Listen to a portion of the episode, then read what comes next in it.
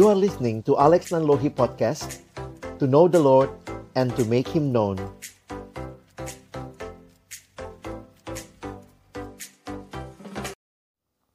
Shalom teman-teman Kali ini kita akan belajar dari satu buku dengan judul Menjadi Kristen ditulis oleh John Stott, sebuah buku saku yang diterjemahkan dari buku asli berbahasa Inggris dengan judul Becoming a Christian.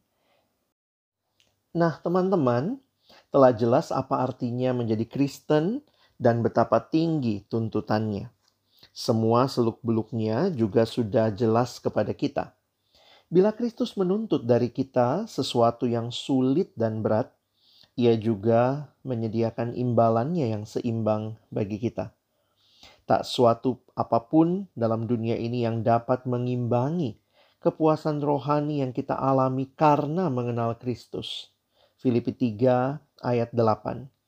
Dan ingatlah salib itu, kendati menurut anggapan dunia kita kalah dan rugi karena datang kepadanya, namun kita tak mungkin berbalik karena begitu besarnya kasih yang dinyatakannya di kayu salib. Jika kita mengerti jelas apa yang digenapi Kristus di kayu salib, dan jika kita mempertimbangkan matang-matang semua tuntutannya, maka apa pun tak akan dapat menghalangi kita menjadi Kristen. Hal pertama yang tentu kita lakukan ialah berdoa. Karena itu saya mengajak teman-teman untuk mengikuti doa ini dan kita boleh membuka hati kita di hadapan Tuhan. Ya Tuhan Yesus, saya mengakui bahwa saya berdosa, baik dalam pikiran, perkataan, maupun perbuatan. Saya salah karena melakukan hal-hal yang buruk sehingga dosa-dosa memisahkan saya dari hadiratmu yang suci. Saya tak sanggup berbuat apa pun untuk beroleh perkenanan atas diri saya.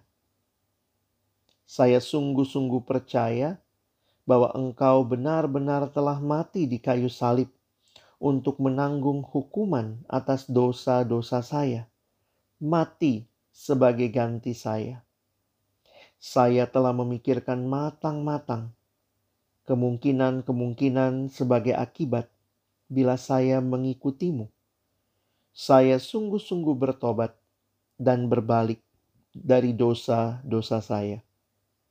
Saya bersedia tanpa syarat menyerah kepadamu sebagai Tuhan dan Raja saya. Tolonglah agar saya jangan malu memberi kesaksian tentang Engkau. Sebab itu, ya Tuhan, sekarang saya datang kepadamu. Saya percaya bahwa Engkau telah lama berdiri di luar pintu hati saya, mengetuk, minta masuk. Sekarang, ya Tuhan, saya membuka pintu hati saya Masuklah ya Tuhan Yesus, dan jadilah Tuhan dan Juru Selamat saya pribadi untuk selama-lamanya. Amin. Teman-teman yang tadi mengikuti doa, kita baru saja mengambil sebuah keputusan yang terbesar dalam hidupmu. Sebagai penutup, Selanjutnya dikemukakan beberapa nasihat.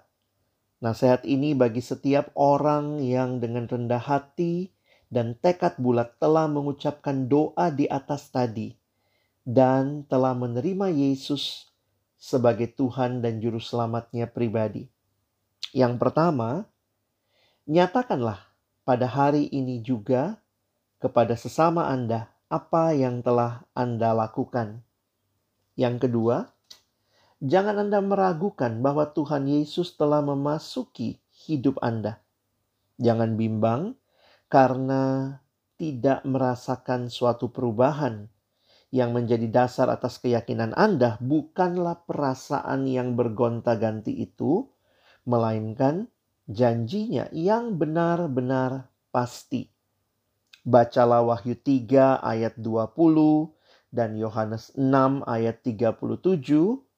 Yesus berjanji akan memasuki hidup Anda bila Anda mau menerimanya. Ia pula berjanji akan menerima Anda bila Anda datang kepadanya. Percayalah akan janjinya itu. Ia tak akan mengingkari janjinya. Yang ketiga, ikutilah perkumpulan orang-orang Kristen. Tuhan tidak menghendaki kita menjalani hidup Kristen seorang diri. Menghadiri kebaktian minggu adalah kewajiban orang Kristen. Yang keempat, pelihara dan perdalamlah persekutuan Anda dengan Kristus. Untuk itu, tekunlah membaca Alkitab dan berdoa. Akan nyata kepada Anda betapa pentingnya membaca Alkitab dan berdoa, dan dengan sendirinya menjadi kebiasaan bagi Anda setiap hari. Yang kelima, segera Anda menyadari bahwa Anda telah menjadi Kristen, doakanlah sesama Anda. Kiranya mereka juga turut mengakui dan mempercayai bahwa Yesus Kristus adalah Tuhan dan Juru Selamat. Anda tak boleh memonopoli Injil itu. Kiranya buku singkat menjadi Kristen ini menolong teman-teman dan juga silakan membagikannya supaya saudara-saudara kita juga boleh mengenal siapa Yesus satu-satunya Tuhan dan Juru Selamat bagi hidup mereka. Amin.